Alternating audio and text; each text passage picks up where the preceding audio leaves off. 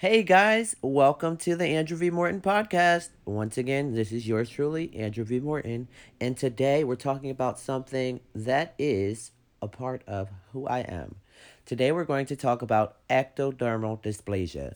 Do you know what that is? Ectodermal dysplasia is a genetic disorder that affects your hair, your skin, your nails, your teeth, your sweat glands, and in different cases, it affects other things as well. If you want more information about ectodermal dysplasia, you can go to nfed.org. Once again, that is nfed.org, standing for National Foundations for the Ectodermal Dysplasias. And you can find out more information there. Yes, some people do die from this condition, but not many. It's not many cases living. You know, we're all going to die one day. Anyways, I want to talk about ectodermal dysplasia and how it affects my life. It's something that I've obviously lived with for my entire life. It's something you're born with, it's something you live with, you die with, you go through life with. And it's something that I took for granted and I hated for a very long time until I changed my outlook. And I believe it's when we change our outlook uh, with things that we're given or we're born with that we truly can appreciate them. I, for so long, hated being different. I hated that I had sparse hair. I hated that my teeth were the way they were. I hated my nails. I hated my dry skin. I hated that I didn't sweat as much and I couldn't stand the heat and that I couldn't play as long as the other kids. And I had to work through all of that. I had to work through being different and I had to work through appreciating being different because I think that's something we so often take for granted is being different. And when you're born physically different, or you're born, as I like to say, enchanted instead of handicapped, and you're different, you you just want to be normal. That's all you really want is just to be like everybody else.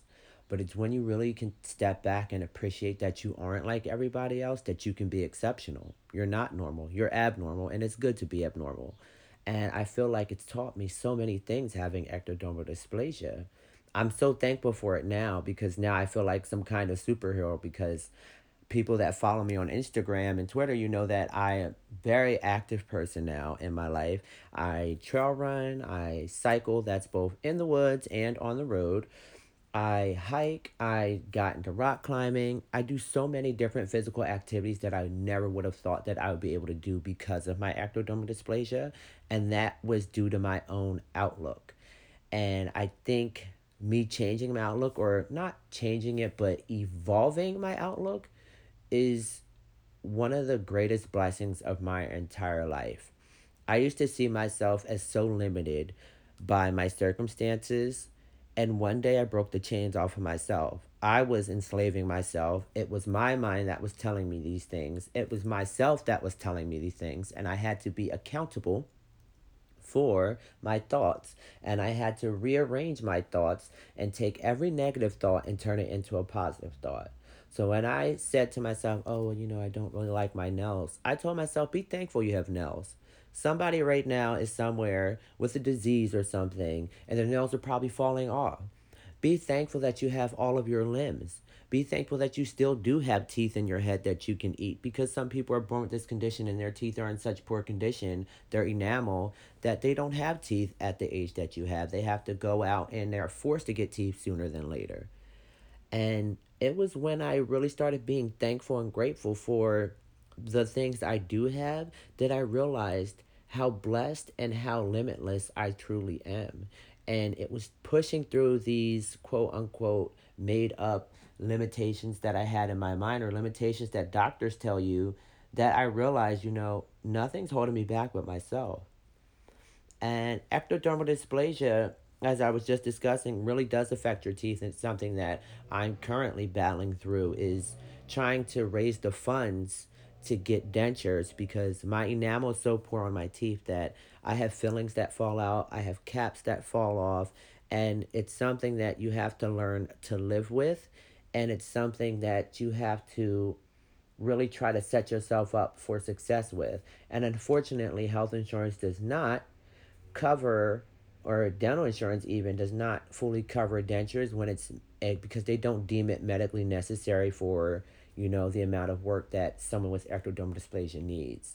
And that's something that the organization is currently working towards passing bills on so that those of us born with ectodermal dysplasia can have the smile that we naturally possess spiritually, and we can have that smile physically. So that's something that if you go on their website, you can sign a petition or a pledge, and um, even I believe you can donate as well to to help get this bill passed for people that you know were born this way. It's not a decision. I don't think anyone wakes up saying, you know, I want some shoddy enamel. You know, I think I want a couple teeth to fall out. You know, I just want to keep shelling money out to these dentists. I don't think anybody wants that. Anyway, back to the evolution. It was for the longest that I really didn't even see myself too. I went through a long time period of trying to just hide, and it wasn't until maybe junior or senior year of high school when I really just said, you know what, I have to be me. I can't change myself. I have to live in this skin for the rest of my life, so I am going to make the most of it. I am not going to be a slave in my body. I am not going to be a slave in my circumstances. And I have to free myself. And over the years, I really grew and evolved and tried to, and I'm still trying to remain conscious and present in the moment so that I can be my best self, not only for me, but for others. Because I believe we're all leaders and we all have someone that is watching us go forward in our lives, reach new goals, and just live our lives in general. That being said, I really hope that someone listening can be thankful and grateful in their situation and stand up and be strong for those people that are coming behind them so that they have someone they can look at. Because you don't have to be Beyonce, you do not have to be Oprah Winfrey, and you do not have to be someone in a high position to inspire somebody. You know, we're all inspiring someone by how we get up and show up every day. So I just hope that whoever is listening to this is number one, educated on ectodermal dysplasia, and that they also learn that it's not as bad because someone does have it worse. So be thankful for your now, be present for your now, and work towards your tomorrow.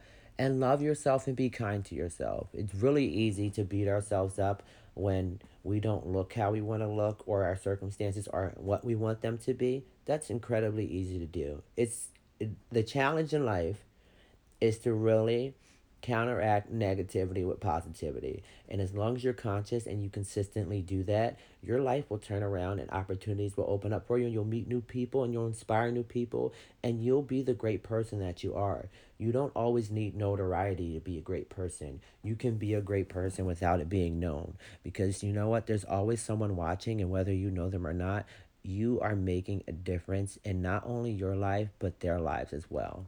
So I love you. I hope you have a blessed day. Be positive, be present, and give yourself a hug for me.